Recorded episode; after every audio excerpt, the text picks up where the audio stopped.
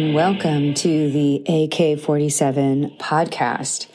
Happy International Women's Day. Although I think for many people around the world, this is actually not that happy of a day in 2022 as the world seems to melt down around us. Uh, today, I decided to read a piece by Alexandra Kollontai called The Third International. And this is a English translation of a speech that she gave in Chicago in 1915 during the First World War. And it was published in the American Socialist. And the context of this speech is very important because at the outbreak of the First World War, many of the social democratic parties, particularly the Social Democratic Party in Germany, voted war credits to the Kaiser, meaning that they chose nationalism over internationalism.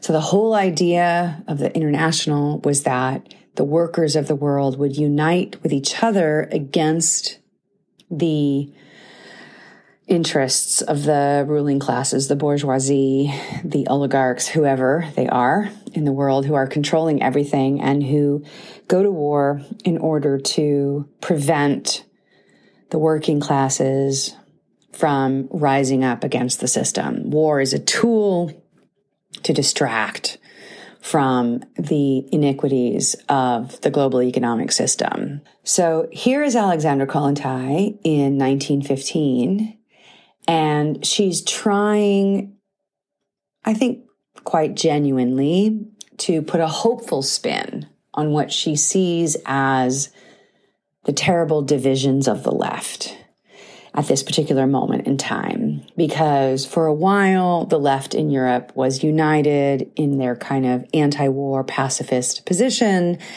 And then with the outbreak of World War I, all of the socialist parties ended up becoming extremely nationalist, with the exception, you know, of a few, and obviously of the Bolsheviks, which is why Kollontai becomes a Bolshevik during this period of time.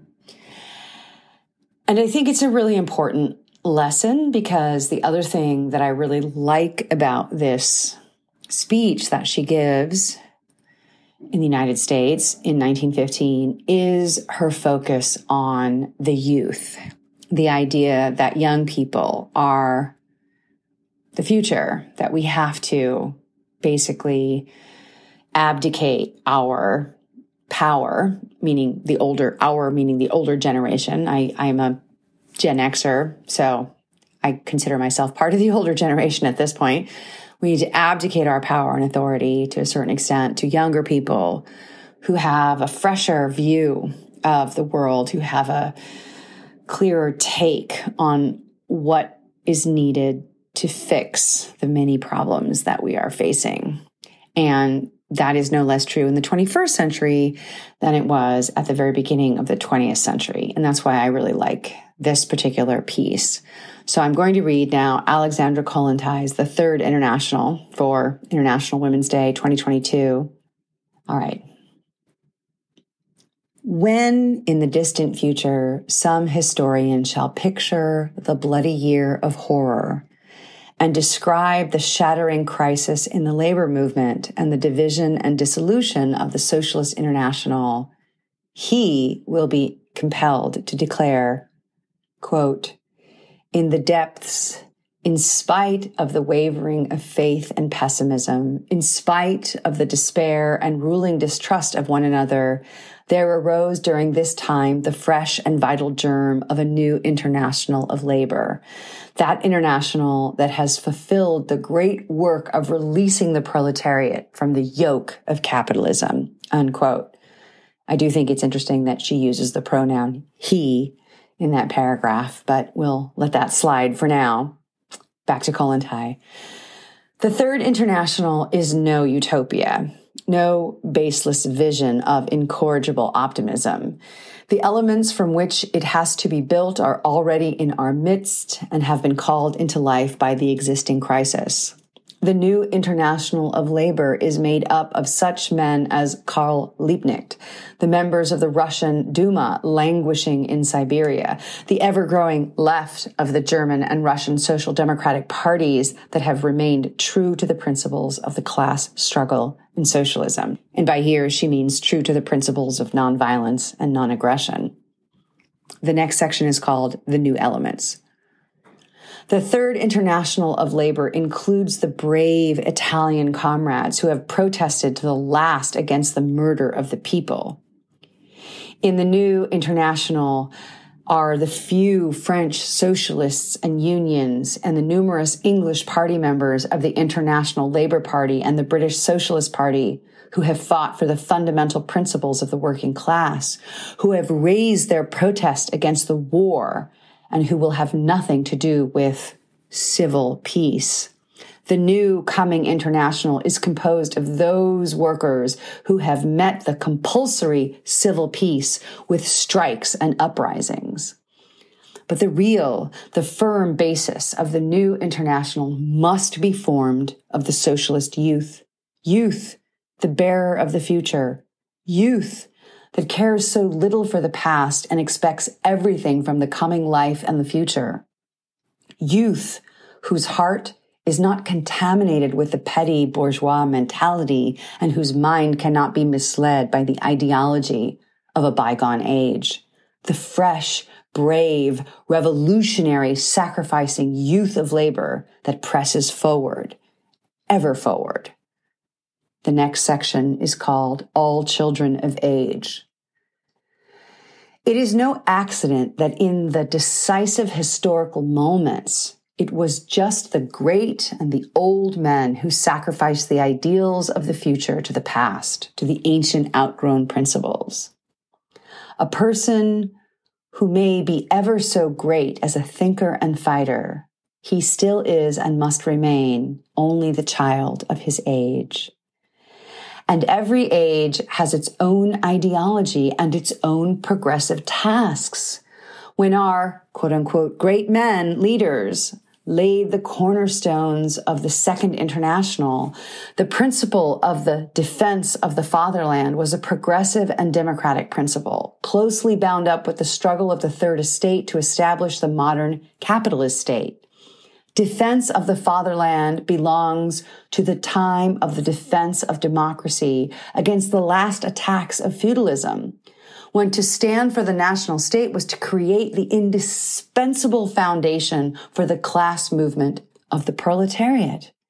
It is to be wondered at that it is just the old comrades, the great men whose services to the movement remain invaluable, that look upon the defense of the fatherland as the highest duty of the proletariat and that appear to overlook the fact that the maintenance of the class solidarity of the proletariat of the world has now supplanted this old duty.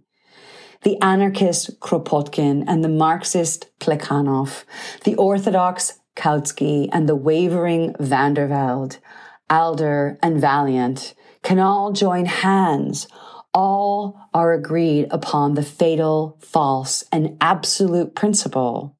First, fatherland, and then the party. Hope is in youth. It lies in the hands of the youth of labor to put an end to this false idea and to attack with fresh courage the new task of the labor movement. It is the youth of labor that must weld together the shattered links of the international. But while the new international corresponds to the new conditions of life and conducts an effective and vital battle against the enemy, this new and third international must have three cornerstones as its foundation. The first cornerstone must be the organic, organized unity of the labor international. No purely formal, no purely external alliance of national parties can constitute the center of the world proletariat. Its task must be to replace jingoism and narrow patriotism with the feelings of international solidarity and supplant allegiance to the fatherland with allegiance to class. What have laborers to defend in a capitalistic state? Their outlawry? Their exploitation? Their fetters? The watchword of the new international must be no war of defense in the conflict of capitalist states, but an aggressive war of conquest of the working class against the entire capitalist world. The next section is called Revolutionary Tactics. The second cornerstone must be the revolutionary tactics and methods of fighting of the organized proletariat. We stand on the edge of tremendous, unavoidable revolutionary struggles. The capitalist method of production has reached its zenith. Private property and national boundaries stand in the road of its further development. Conditions are ripe to call into life the last decisive battle. The second great task of the new international must be to equip this proletariat of all nations for this decisive struggle. There remains the third cornerstone, the decisive and relentless battle to the bitter end against war between nations and peoples and against the domination of militarism. War between nations and peoples robs the proletariat of its strongest and only irresistible weapon, class solidarity. War weakens the class feelings and brings with it civil peace, the highest aspiration of the capitalist world.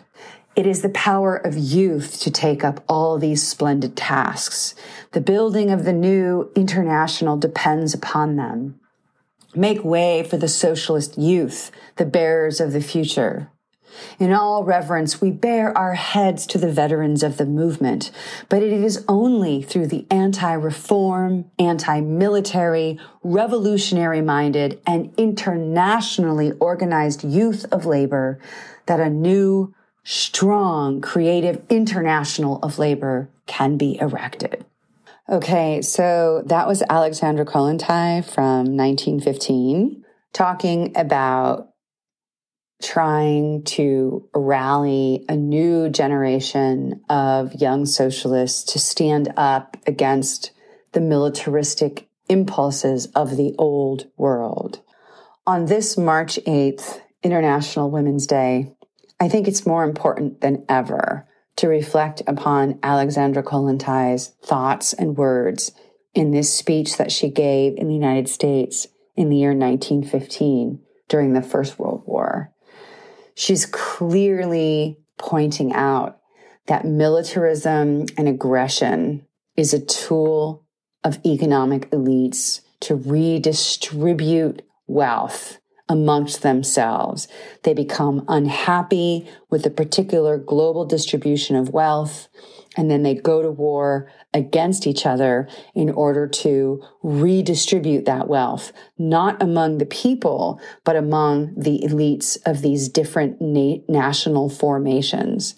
And what I think is really important here is that Kollontai is highlighting the fact that ordinary people, ordinary workers, ordinary men, women, and children, and people of other genders are going to be harmed by what essentially is elite competition over the division of the world's resources.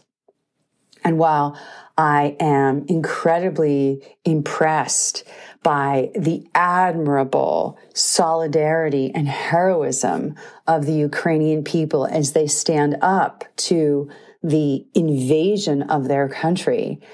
We also have to keep in mind always the larger context of these conflicts and how very quickly they might escalate into a conflagration as serious as the First World War, but only more serious in 2022 because of the threat of nuclear weapons. I think the key thing here is that militarism always benefits the elites. We whip up nationalistic sentiments. We whip up all sorts of sympathy for underdogs. We whip up all sorts of kind of crusading defensive ideologies of how we have a responsibility to protect those out there fighting on the front lines of the ideals that we value.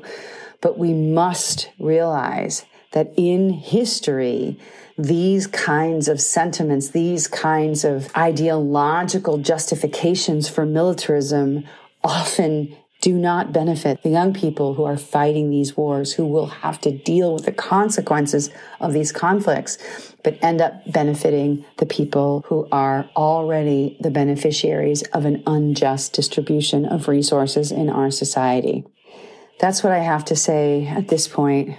Not scripted, not prepared for International Women's Day.